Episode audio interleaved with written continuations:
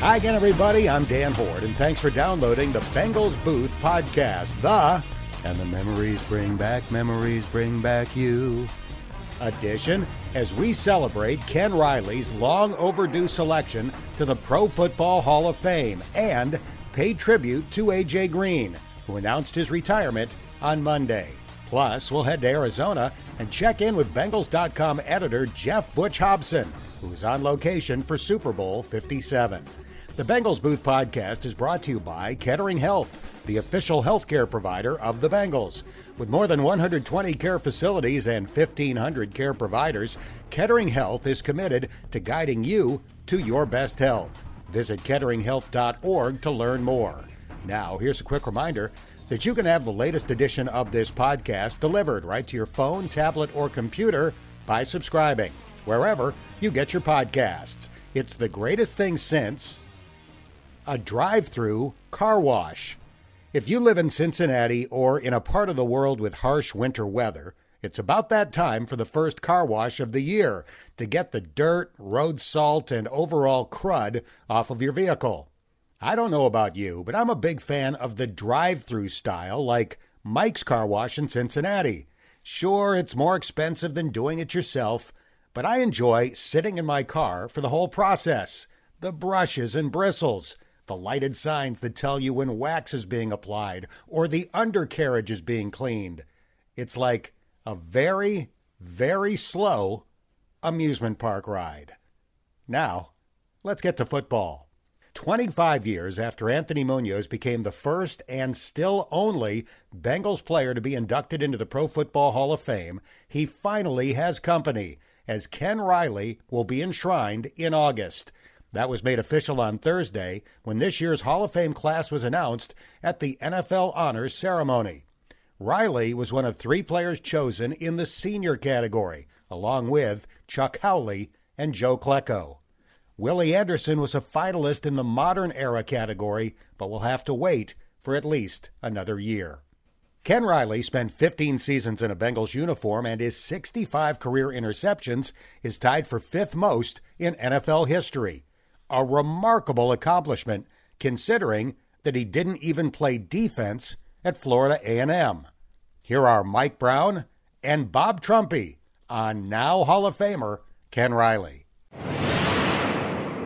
Kenny uh, came here as a quarterback, and uh, we had Greg Cook. This was before Greg got injured at training camp, and uh, the quarterbacks would stand and pretty much watch Greg, and it was obvious who was going to be the quarterback. Uh, Greg was the best player we ever had, and Kenny uh, was standing there when my dad came over about the third day he had been in camp and said to uh, Kenny, You go over there. And that was the extent of the conversation. over there was with the uh, defensive backs. And Kenny went, and uh, proceeded to play for us, I don't know how many years 13, 14, 15, whatever it was, it was forever. Uh, he was uh, a player with great composure. He could play the ball in the air, always poised, knew what was going on, was in position as he should be on every play. And uh, even though he was somewhat uh, slight in build, uh, he was a uh, fierce tackler. Uh, one play or one maneuver he had that was his alone. I, have seen other guys do it, but not not do it uh, as a regular routine, or uh, uh, uh they would do it just on occasions when it happened without thinking. Kenny would do it purposefully.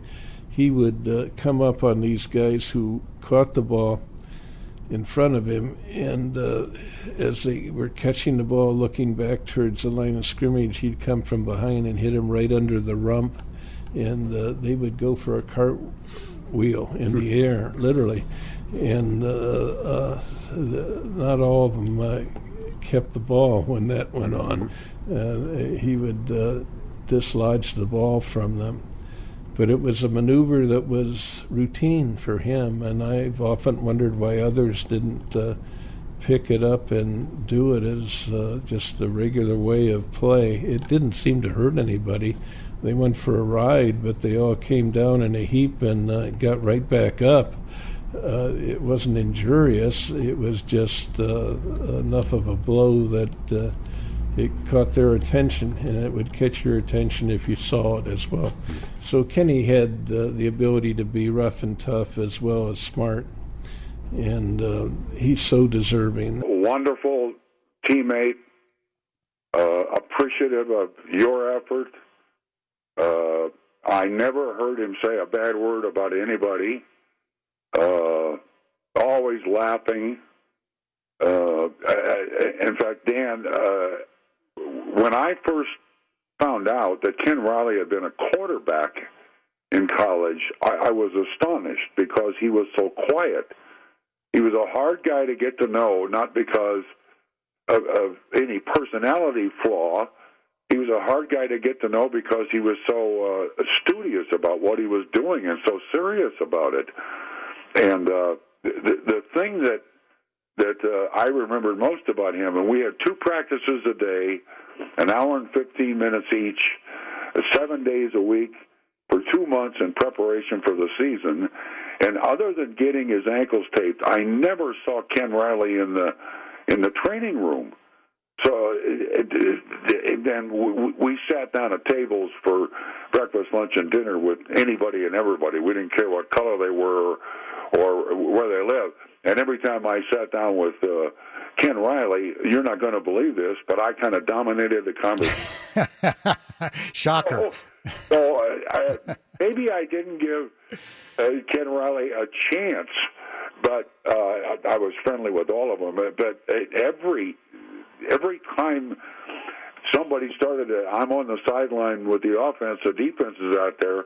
There seemed a period of time where every time there was a big cheer from the stands in Riverfront Stadium, it was something that Ken Riley had done. He'd either uh, lowballed a Lance Alworth or or an Otis Taylor of the Kansas City Chiefs, flipped them over or he had an interception. Uh, uh, but but again, personally, uh, he was just great to be around. Wonderful guy, and there was so much about him I didn't know about him until later on in our careers, and then after he retired, I wish I'd have known it more. I should have shut up and listened to him. Later in the podcast, I'll visit with Bengals.com editor Jeff Hobson, who is a Hall of Fame voter. We'll discuss Ken Riley getting in how things look for Willie Anderson and Ken Anderson going forward, and the latest Bengals topics, including a possible contract extension for Joe Burrow. The Bengals Booth podcast is brought to you by Paycor. More than 29,000 customers trust Paycor to help them recruit, pay, engage, and retain employees. Learn more at paycor.com. AJ Green announced his retirement this week after 12 years in the NFL. That includes the 2019 season that he missed due to injury. AJ ranks second in team history behind Chad Johnson in receptions, receiving yards, and touchdown catches. Oddly enough, Ken Riley had 65 interceptions, and AJ Green had 65 touchdown grabs in a Bengals uniform, beginning with a fourth quarter game winner in his NFL debut from Bruce Gradkowski. A good trivia question to beat the Cleveland Browns. For whatever reason, I don't have the radio call of that first touchdown pass in my archives, but I have most of the other ones, so let's listen back to about three minutes worth of AJ in action. Now an I formation backfield on first and 10. Play action fake, roll to the right. Deep him. ball for a wide open oh, AJ Green. Baby. Catches at the 18. It's a touchdown for Adriel Jeremiah Green, his eighth consecutive game with a touchdown catch on a beautiful 57 yard bomb from the Red Rifle. It's a play action fake. Dalton sets up to throw. Come he on, wings AJ. it deep for a wide open AJ yeah. Green. Catches in yeah. stride. Look five, at him go. Five. At the 20, yeah. the 10, the 5. Woo. Touchdown! Bengals 81 yards to 18. Adriel Jeremiah Green. Boyd out to the oh. right. Here's a pass to nice. AJ. Wiggles out of an ankle tackle and runs into the end zone for a Bengals touchdown. Great YAC. Yards after catch produces a touchdown for Adriel Jeremiah Green. Dalton takes a shotgun snap against the five-man rush. He's going to fire on, deep. AJ. AJ Green is open. On, He bobbles it. Oh, He's yeah. got it at Yeah. the 20. Great on, cut. AJ. Still Yeah. running 10, Yeah. 5. Touchdown! Adriel Jeremiah Green, 77 yards. The former juggler as a kid made a juggling catch and took it to the house to give the Bengals a 21 to 16 lead. On first and 10, Dalton fakes to Mixon, on, throws it high and deep. AJ Oh, Green baby. catches at the Buffalo 40, sprinting toward the middle of the field at the Bye-bye. 15, 10, Bye-bye. 5, touchdown! Baby. 77 yards. Andy Dalton finding A.J. Green, who roasted the rookie cornerback, Tre'Davious White. Boyd goes in motion. Dalton back to throw. Steps up, heaves it long. A.J. Green is wide on, AJ. open. He's Yeah. got it. Touchdown.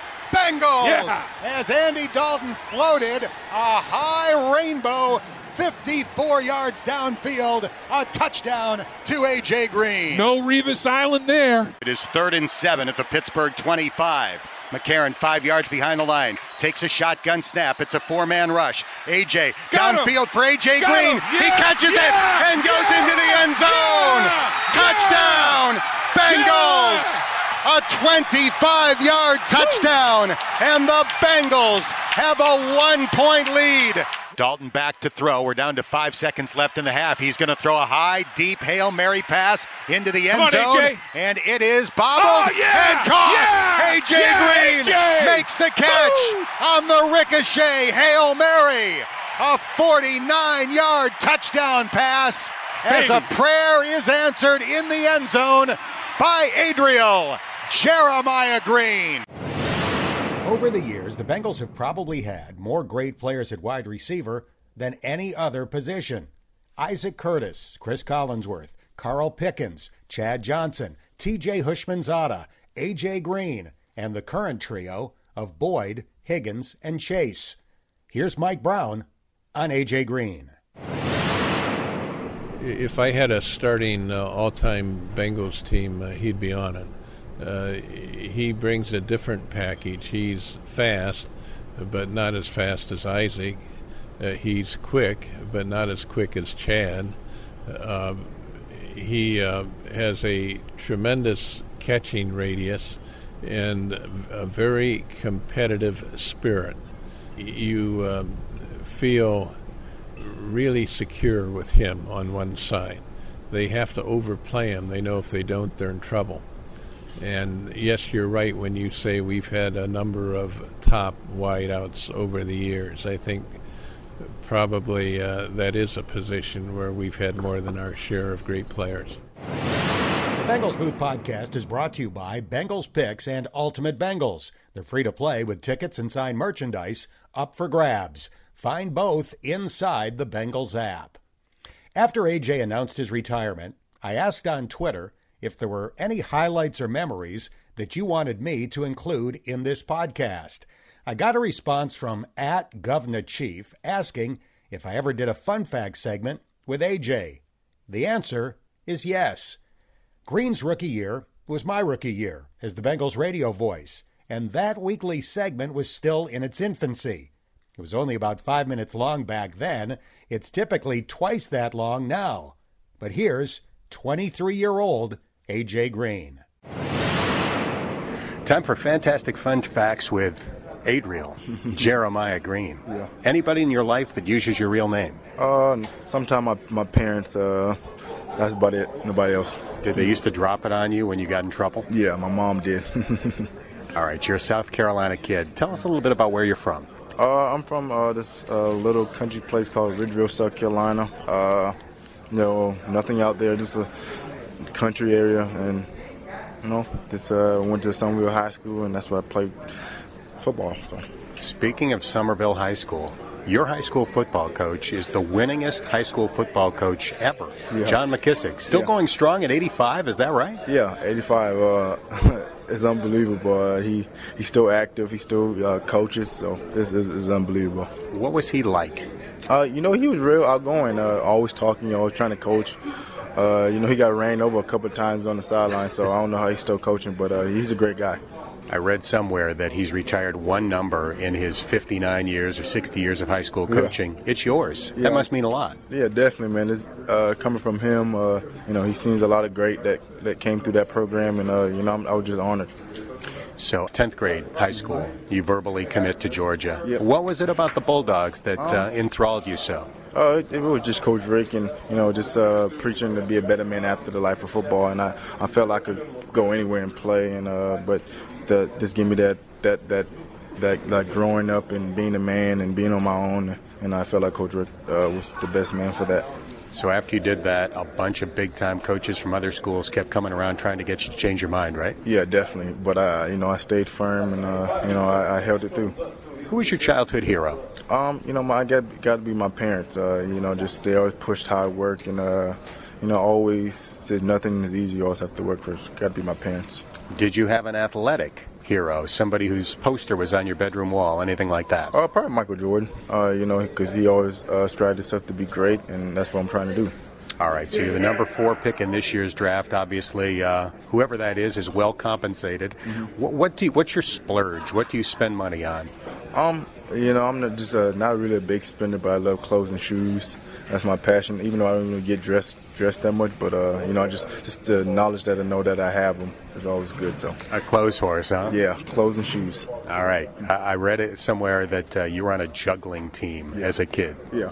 What, what, do they do on the juggling team? Uh, you know, you just juggle uh, different items like balls, scarves, all kind of stuff like that. And uh, we used to perform at half times of basketball games, so kind of fun. How many things could you get in the air? Uh, four, four, and then after sixth grade, I was like, man, it's not cool no more, so I just quit. AJ, is it like riding a bike? Could you still juggle if we had four objects here right now? Oh yeah, definitely. Uh, uh, Gatorade did a, like a little special on me uh, with a little juggling stuff, so I, I, still got it. All right, it's radio, so I'm not going to ask you to. So uh-huh. you're off the hook for now anyway. Have you had any other jobs other than professional athlete? Oh yeah, um, I had one job at a store, like department store, like Stevie & Bears, and I used to work at Zaxby's. Uh, but my coach made me uh, quit at both. Of, I mean, both jobs because he said I had my whole life to work. So. Mm-hmm. Uh, you know, I just focused on athletics. Well, they sold shoes there, so you were able to indulge your habit probably for, for liking shoes, right? Yeah, a little bit for like two weeks. All right, what NFL star do you look forward to meeting? Got to be probably uh, this, this seeing Peyton Manning. You know, you know, just watching the whole my whole life growing up, and you know, just now I'm here like playing on the same field. Uh, well, not playing on the same field, but in the NFL. But uh, got to be Peyton Manning.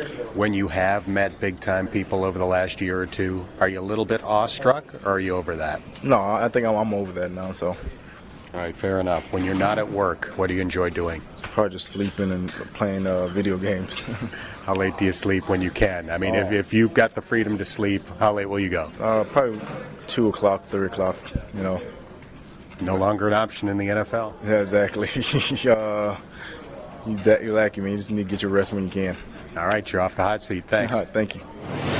As I told AJ in a text this week, it was truly a privilege to broadcast his games for nine seasons, and I look forward to the day when he enters the Bengals Ring of Honor.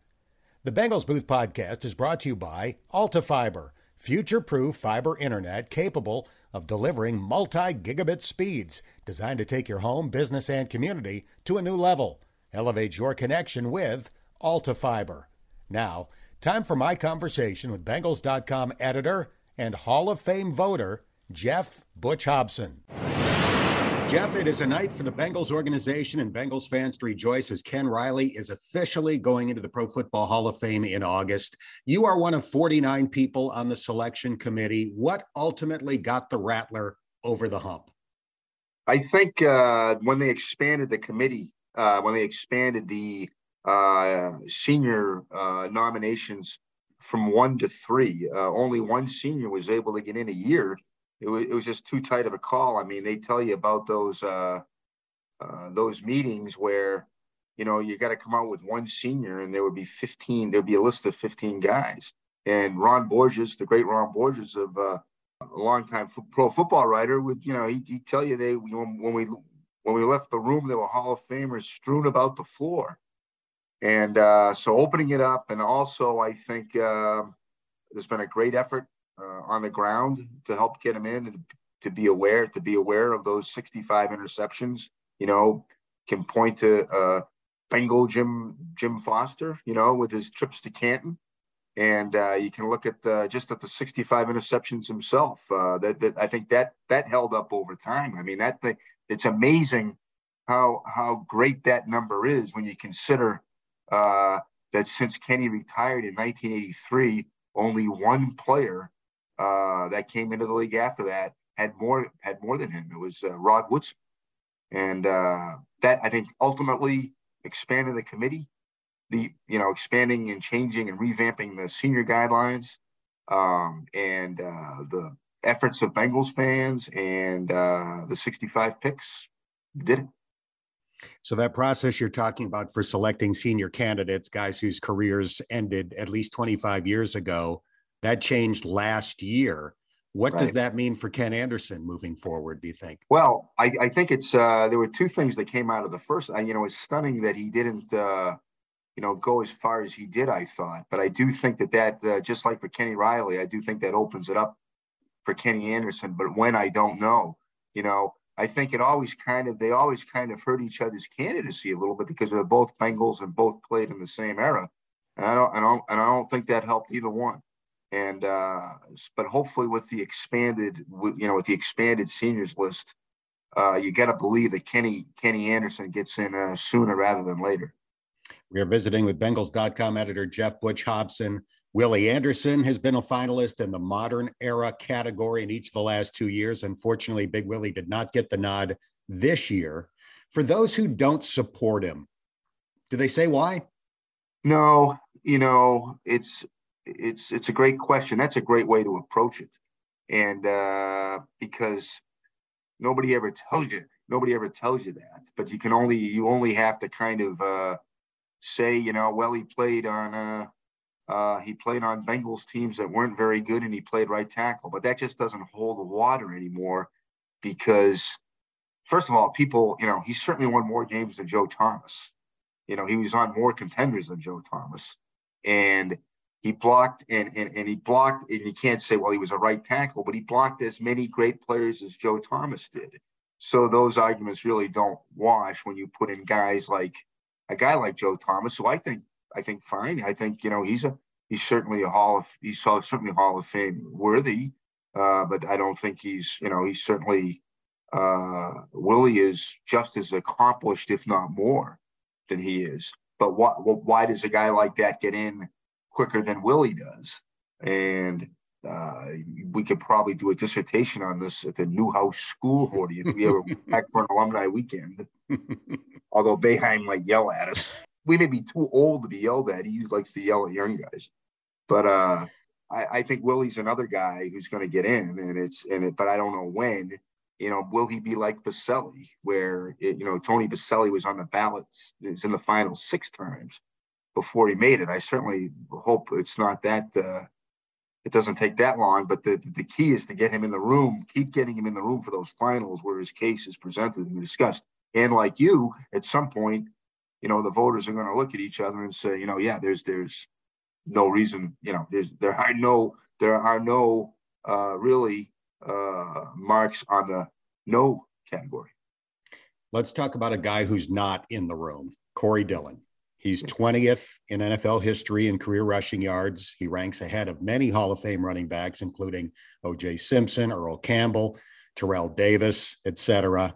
He has two of the top 17 single game performances in NFL history. He was the leading rusher on a Super Bowl champion in New England. There seems to be very little Hall of Fame buzz. Why? I, you know, it's uh, could be my fault. Just trying to get one guy in takes so much air out of the room. But you know, I, I you know, I always state Corey's case and I think uh, Paul Dehner Jr. has done a nice job stating uh, stating Corey's case. And the, the guys who have gone in, I know you know the names you hear. Fred Taylor. Well, put up Corey's career against Fred Taylor. It's it's it's. Could argue in many ways it's better because he's got a ring, and he had a better uh, you know he had a better you know his season in New England was I think better than anything that Fred did.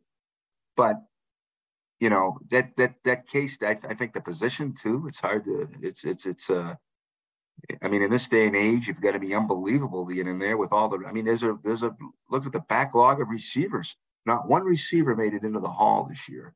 Uh, you know, you got a backup of uh, three guys that have worthy cases, but you know, those are the guys that get the ink. And a running back from the turn of the century, how how do you get traction? And uh, I'm not sure. I'm not sure how to uh, how that can be. Uh, you know, outside of a six million dollar public relations blitz. I don't know how to uh, how to get it in the voters' minds that, that Corey Dillon is uh, certainly sh- is certainly should be in the room. Certainly should be, and I would say if you look at the facts that have been in there recently, he should be in camp. It is not your fault, for the record, and I do want to give you some credit because every NFL team has one media member on the committee. So you have helped make the case for Ken Riley Willie Anderson, Ken Anderson, and others. What does Ken Riley's selection mean to you personally? I think I've cried about three times since I found out that he was that he was in, uh, and it's uh, I know what it means to his family for one thing, and I know and Kenny and I would talk about it a lot, you know, and he was and it meant a lot, and, and, and it meant a lot to him. It didn't, you know, like like his son said, it's not something that he thought about all the time. But when you know a, uh, a guy like me would ask him invariably, which I, I asked him a lot, he would talk about it. He would talk about it, and he would. Uh, it was on his mind, but it was on his mind during voting, and so I. It means a lot to me because of how much it meant to him and his family, and uh, I just felt happy that I could have a hand in it, that I could write about him, because I because ultimately Kenny get in because of his case you know, I just feel so happy for. I feel I feel like his wife does, who's bitter. It's bittersweet because he's not here. So it's a it's for me, it's a range of emotions. From it's it's you cry for a lot of different reasons, and one is that he's in, and the other reason is he's not here. It's pretty emotional, but I I think I got all my crying out of the way. So when I was able to hit the button to say that he was in, I was in a mm-hmm. Was in a good frame of mind. All right, let's change subjects. AJ Green retired this week. As far as I can tell, you're the only reporter he has talked to so far. Describe that conversation. Just like any other uh, talk with, uh, as you would call him, Adriel Jeremiah Green. I think I think you called that um, I uh, pretty close to 65 times, maybe 40, because uh, your first game was his first game. Correct and he was the same and he was he was the same as uh, as you would expect. He was uh, very matter of fact. Uh, he didn't sound relieved or anything like that. You know sometimes you talk to these guys after they make a decision and uh, you can tell the load is off. But aj that's why he was su- such a great player and such a great locker room guy. He was just cool and easy you know? He was going he's going on to the I, I i don't think it was an easy decision for him you know he's a he's a passionate guy. I think that's the uh, his his uh, his personality kind of kind of belies the passion that simmers in him. So, but I found him to be uh, as gracious as ever. You know, I uh, if it had me, I would have been grousing about the injuries that cost me three 1,000 yard scenes. But he didn't see it like that. He saw it as he was uh, he was blessed to do what he did, which I think shows you what kind of human being he is. So I was, you know, he was uh he's excited about being able to uh you know do do all the things that he hasn't been able to do with his family. And I it sounded like he's interested in delving into investments and stuff and I'm sure he'll be successful with that. So it was just like talking to him after a game. Horty was like, hmm. uh, uh, only it was like talking to him after a win, because you know after a loss, he wouldn't. He you could get him right at his locker, but he would still be dressed and he'd be fuming. You know, he'd be kind of he'd be mad, but he but he he but he talked, but he would if it was a loss, he wanted to get it over with in his uniform. But I think I could envision AJ. He was uh, he was uh, he was out of uniform enjoying a win. It was great hearing him or or reading in your story that he's excited to openly root for the Bengals again, and so is his wife Miranda. Yeah, hard to you know, as you know, this is a uh, the Greens aren't the only ones that are taken with this team you know, and the fact that you know we forget AJ played on that. I mean, AJ played with those guys. You know, I mean, I I I still think, and maybe I'm the biggest homer of all time. I, am the last guy in the world that thinks Joseph Ossai, I guess, was hit. You know, should have been flagged for that play. But I definitely think that AJ Green should not have been called for offensive pass interference in Joe Burrow's first start. So that would have been a great uh, that that that would have been a great trivia question because you got to feel like Joe is going to be around for you know a long time, and AJ Green is that other era, you know, and so he kind of played into both eras, you know, and I I think he helped those guys. I know, you know, Tee Higgins. I went back and looked at some of the stuff that uh, Tee Higgins said when uh, you know when AJ was there, how much he helped T, and uh, you know, and he's still close to Tyler Boyd, so it's he's rooting for guys that he knows, you know, and uh, he he got a great relationship with Mike Brown, you know, and uh, I, I joked with him. I said, I, you know, probably you probably didn't text Mike, probably. And he said, "No." Nah, he goes, "I don't. I don't think he looks at his cell phone." I said, "Well, you can expect a handwritten letter at some point," and uh, he he he agreed with that. He will be up on that Ring of Honor someday. There's no question about it. We're visiting with Geoff Hobson, who's in Arizona for Super Bowl week. Your fellow media members there know that you cover the Bengals. What are they asking you about this week? What do they want to know about this team? Why aren't we there? I mean, I can't tell you how many. I can't tell you how many people have. Uh, you know, I, I wear. I always wear my Bengals garb, and uh, so you know, they. Oh, you you should have been there. Thought you were going to be here. You got a good team. You'll be back. You know, uh, and that's just passing in the hallway. But when you talk to guys like Jim Miller of uh, Sirius Radio, Alex Marvez of Sirius Radio, uh, Howard Balzer, who's a, who's a Hall of Fame voter, um, Rapoport, if you can get Rapoport off the phone for a little bit, you know, they're they're uh, uh, you know they they know this team they, team is going to be in it, you know. So you know they all want to know about Burrow's you know contract or something, and I you know I said that's, that's to me that's a. I was talking to Steve Serby about this, uh, uh, the guy, the great writer from the Post, uh, who by the way once wrote the greatest line in Super Bowl history when the when the Packers got back to the Super Bowl in the '90s. He, the first word of his of his column was, "I am standing in the house Vince Lombardi used to live in, Okay, he went to the, he went to Vince Lombardi's old house. Hmm. So Serby's back for another Super Bowl, and he was talking about Burrow and the boys and about that win over the Jets and uh, back in September, and he was um, talking, you know, asking about the contract and how, how are they going to keep these guys. That's another topic too. Was how how are they going to oh. keep all these guys? Even they even asked. Yeah, they even asked even asked Ja'Marr Chase. But I said to Serby, I said, you know this. I said Mike Brown made Boomer Esiason the highest paid guy in the league twice. Uh, he made Carson Palmer the highest paid guy in the league once. Uh, so, you know, this is he's he's he's been, he's been down this road a few times. So I, I, do think that there's a little bit of a misconception out there, nationally at least, and maybe even somewhat locally, that this is something that has to happen now. Yeah. The truth is, Joe's under contract really for two more years, assuming that the Bengals would pick up a fifth year option if they had to, and obviously they would. But this is the first year that they can extend yeah. the deal. And there's some salary cap benefits long term if they do. What's your gut tell you? Do you think it gets done this offseason? Well, that's that's their history. You know, I can only look at their history. Uh, what they did Dalton uh, in, I think, the camp of 2014, right? Which was when they had the first, I think they had the first chance to do it, right? That was after his first three seasons. Uh, they did boom, you know, they did they, they would do back in the day, they would do Boomer quietly, but they did Carson. Remember, they did Carson. Uh, he hadn't even finished his first season yet, and they did it. So hadn't finished his third season. Uh, well, it was yeah, you're correct. That's correct. You are right, sir. Right, that's right. Thank you. Yeah, history would tell you that it, they do it sooner rather than later. I would imagine this is the same case now because he's gonna he's gonna set the structure he's going to set what you do with other guys. And you know, he, he's to he's not want to go out. He's not to want to go out there and play with the Lerman twins, although they had a great they had a great run together in Athens. But you know, he's going to have other guys with him. So you know, it's uh, you got to get T figured out. You got to get Logan Wilson figured out. They're both they're also both eligible right. to be talked to. Uh, and then of course in the distance you have Ja'Marr.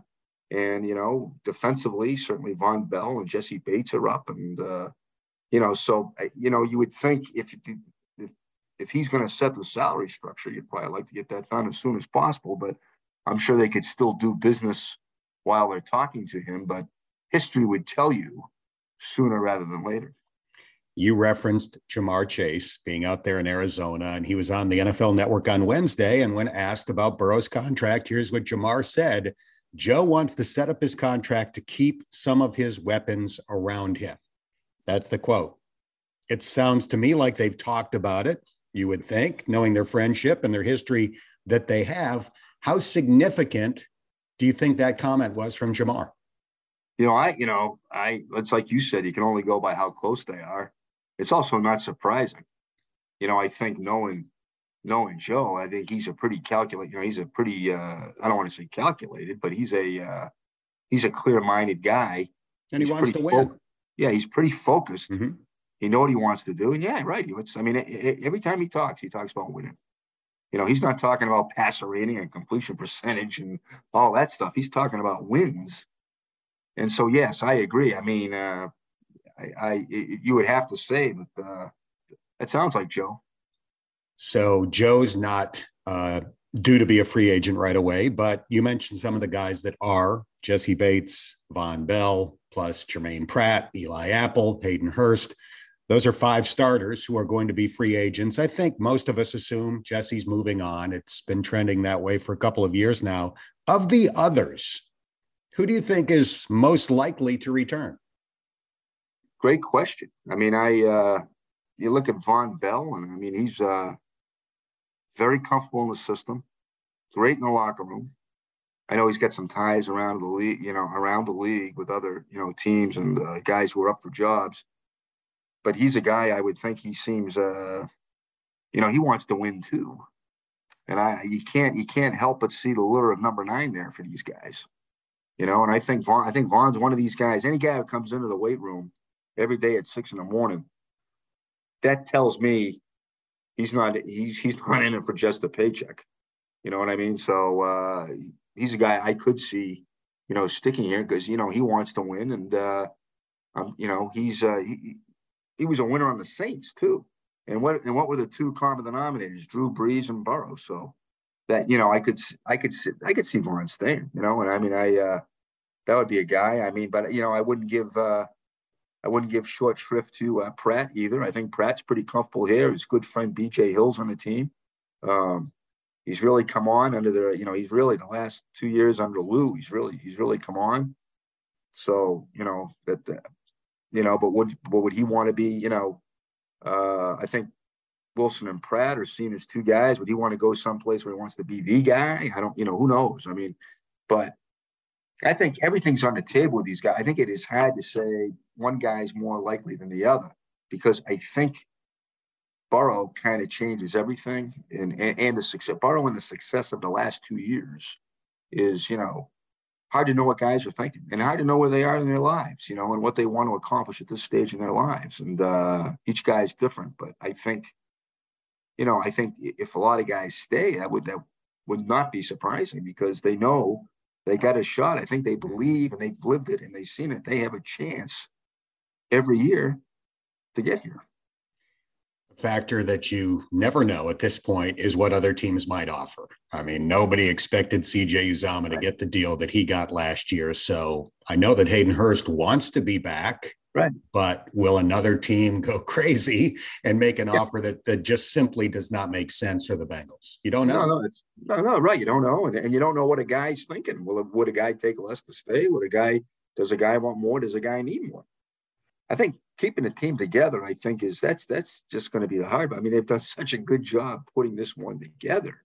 It's going to be probably even tougher to keep it together you know, and but I think they'll have a lot of help. Joe's going to give them a lot of help in that regard, and I think, you know, I think Zac Taylor's built a great. Uh, you have to say what a, he's done a hell of a job in that locker room. And if you didn't think so, you thought so after B.J. Hill stood next to Joseph Ossai after that uh, conference championship game. That shows you what they've got, mm-hmm. and so uh, it's uh, makes this it makes this locker room quite a lure, I think, in free agency couple more topics. As we record this, Lou Anarumo is reportedly one of two finalists for the Arizona. He could be right around the corner from here. He could be right around the yeah. corner from here. You're in Arizona.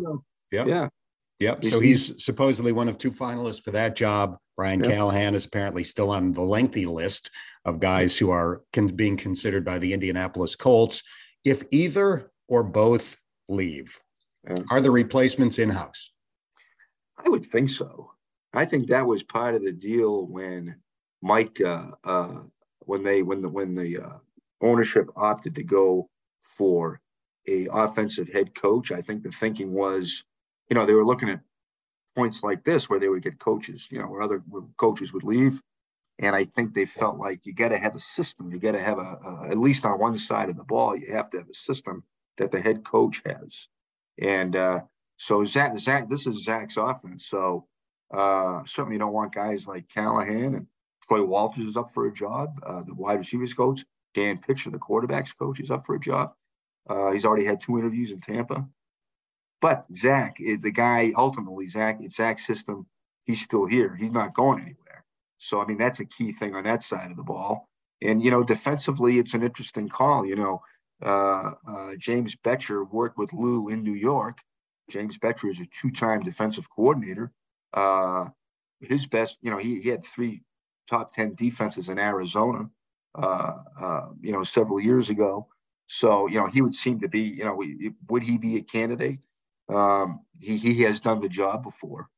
So, you know, I, I and, and they, you know, they, uh, and uh, I think Zac and Duke uh, and Mike have done a great job with coaching continuity. I mean, and that's, uh, you know, you, you, I mean, you know, Mike, you've talked to Mike enough. Uh, he, he, he, he is rock ribbed in his belief that you have to have consistency, particularly in coaching. And uh, I, I think he's been proven correct down through the years. So, you know, I think those, you know, those in-house guys get an extra long look, I think, in Cincinnati. Mike puts it differently than anybody else I've ever heard, as you would expect. When we're all singing from the same hymnal, yeah, it's hard. It's hard to change uh, from yeah. year to year. So that's a classic way of Mike talking about yeah. uh, coaching continuity. Yeah, that's uh, he just didn't come up with that either you know, and I think he's seen that he he's he's seen that play out. He saw it, he saw it on his dad's back when, you know, I mean, Paul Brown's first stabs. I know it was a different time and a different era, but they barely changed. You know, in the in the, in the, when he was coaching the team for the first eight years. So you're in Arizona for the Super Bowl. You've been around players from both teams, coaches from both teams. Do you have a rooting interest? Do you have a, a feel for who you think's going to win?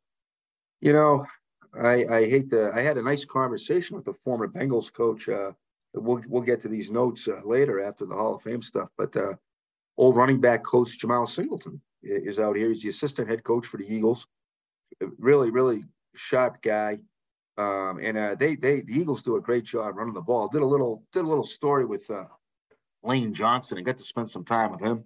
Who's a big Willie Anderson guy and and uh, talked to their offensive line uh, coach a little bit, uh, Jeff Stoutland, and uh, they're they're very impressive up front. You know, and I mean, you know, the Chiefs are the Chiefs are a great team. You know what? We've had four classic games. It's unbelievable when you think about the. I mean, every game's been a classic, but this Eagles bunch, it's a uh, they're uh, they're intriguing after being around them a little bit. I mean, and I just looking at how they run the ball, and Willie Anderson was talking about that too. He was saying when they block the run, they're picture perfect. Their combo blocking is like right out of the textbook. So you know, I hate to get back to the running game, but that's they they could they could take over this game in in the run game, and we might not see much. You know, the plan might be not to see much of Patrick.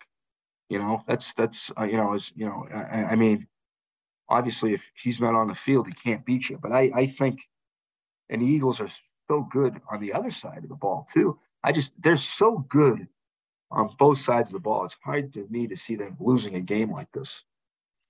Well, I hope you're right because I'm rooting for the Eagles. The Eagles yeah. My fellow Southwestern Central High School graduate, Nick Sirianni. Right. His hey, dad, Fran, was my high school science teacher. So this is kind of cool. Wow, so, that is great. That yeah. is it. How about that?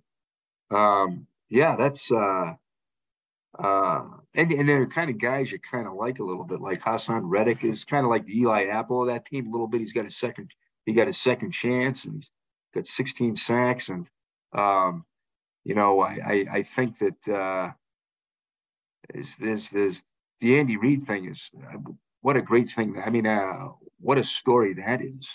I mean, he's hugging some of those Eagles. He's hugging some of those Eagles guys on the on the stage that were there when he when he was there. You know, and so it's uh, Yeah, I, I think this uh, this one is uh, it's going to be tough to watch though because you're just going to think, uh, you know, how close the Bengals were to getting there, you know, and uh, I would have liked to match up with the with the Eagles. It would have been their their their pass rush would have been tough, but I think that uh, you know Joe could have gone after their secondary, you know, and I think our defense would have been a nice match for you know we're tough to run the ball on.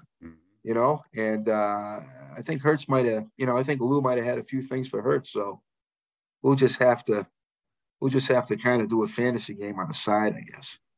We're both still in mourning. They probably would have had Cappa back. They might have had Jonah back, so that would have been helped as well. But hey, here's the good news: of the 14 teams that made the playoffs, they had the youngest roster. It's Burrow's not going anywhere. The Bengals aren't going anywhere. So hopefully yeah. uh, next year uh, yeah. we'll be we'll be still in the hunt uh, at this point of the Super Bowl week. Well, and the great thing, Horty, is they've got the youngest roster, and they got one of the uh, most after the Eagles. They might have the most postseason games, even though they're so young. You know, which is that's a great combination. Well, as I said off the top, it is a night for Bengals fans to celebrate. Ken Riley officially going into the Hall of Fame. You had a lot to do with that, and also getting Willie Anderson in the room. So, congratulations, thank you on your uh, for your efforts and uh, look forward to seeing you when you get back to town.